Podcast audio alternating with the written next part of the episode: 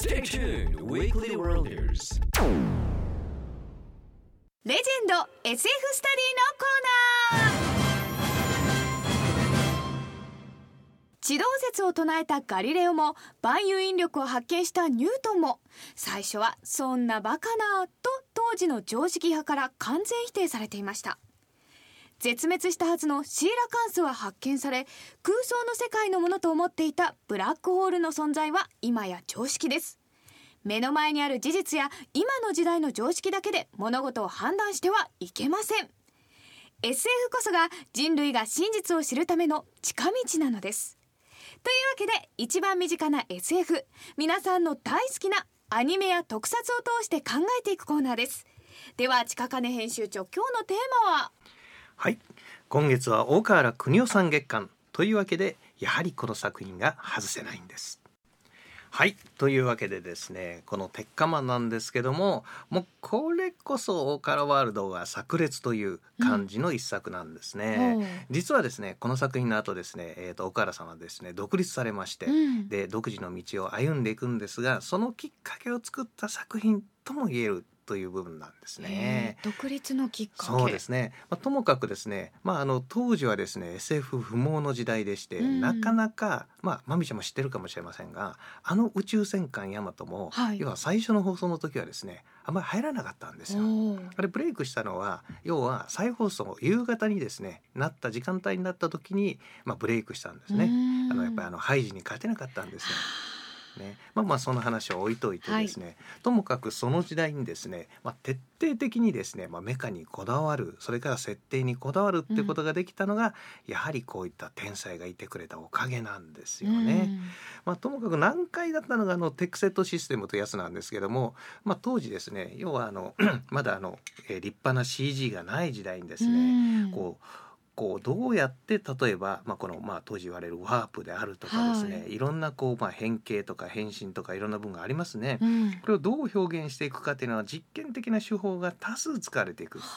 でその未来的な映像にですねもっさいロボットがもっさいメカが出てくるわけにいかないですよね。うんですから、まあ、当時の、まあえー、とみんなが見てる中でもなんですけども、まあ、もしかしたらそういうことが起こるかなというイメージを沸かしていただけるメカデザインがあったからこそ成り立った作品とも言えるんですよ。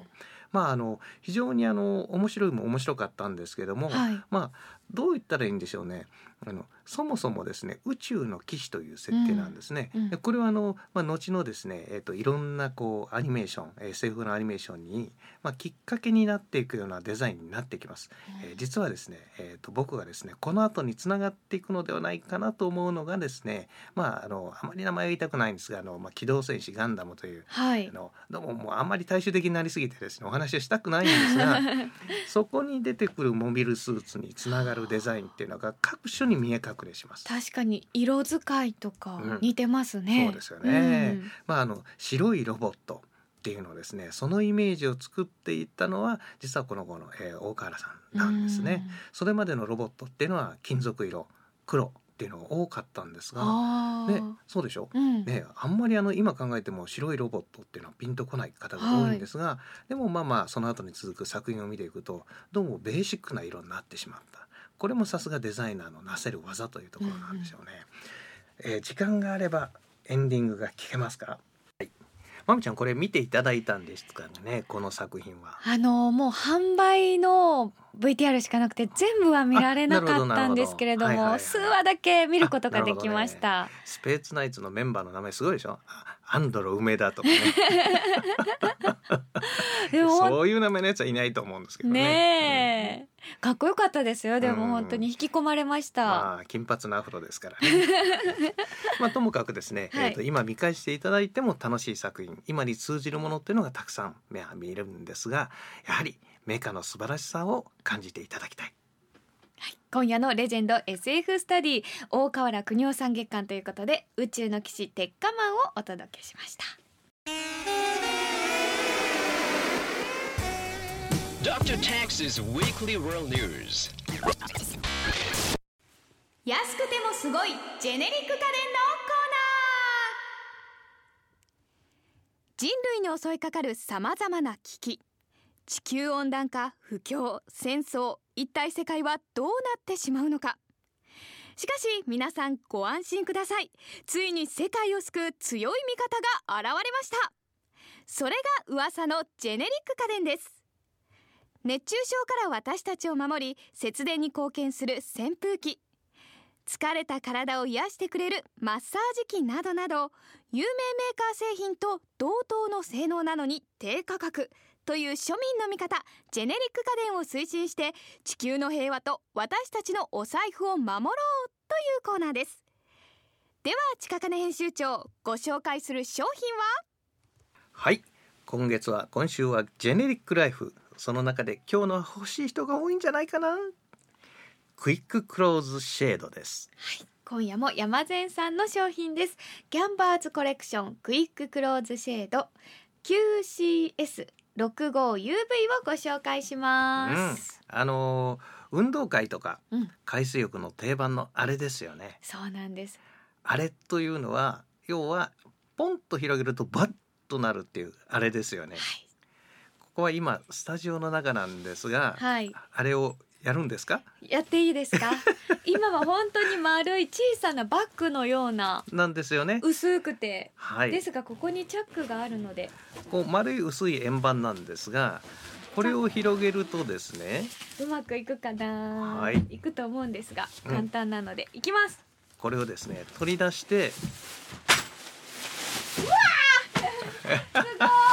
い！はいえー、ともうたった5秒でですね要はテント状のシェードが出来上がると。こういった製品なんですよ。びっくり。あんなにコンパクトだったのに一気に大きくなりましたよ、ねえ。あスタジオの幅が足りないから。はい、えー、とスタジオの中がですね、えーもうもうまるであのキャンプのようにああ散らけちゃった。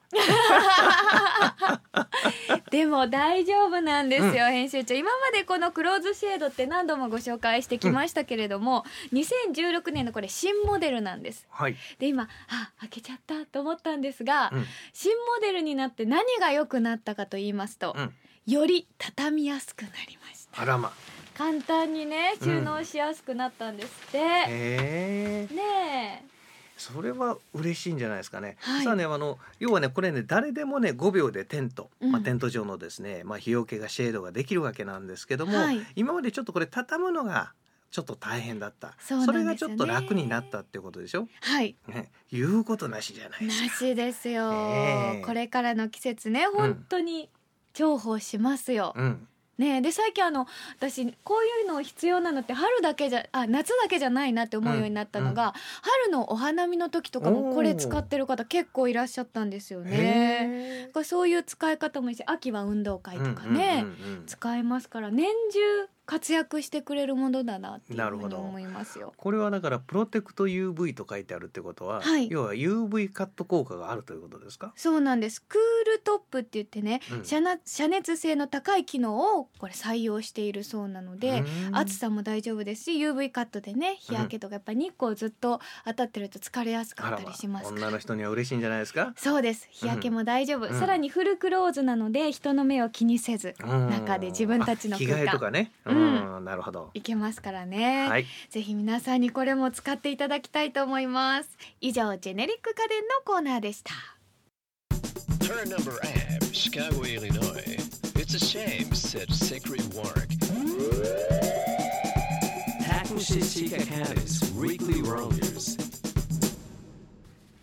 News. 近金拓司のウィークリーワールドニュース皆さんいかがでしたか？さてこの番組ではツイッター、フェイスブックやっております。ツイッター、フェイスブックの検索画面で近金拓司のウィークリーワールドニュースと検索すると出てきますのでぜひ皆さんこの番組中も一緒につぶやいてください。また皆さんからのメッセージ募集しています。懐かしのアニメ特撮ソングにもリクエストお願いします。メールの方はラジオ大阪のホームページから週間番組表をクリックして月曜日24時の近金拓司のウィークリーワールドニュースをクリック。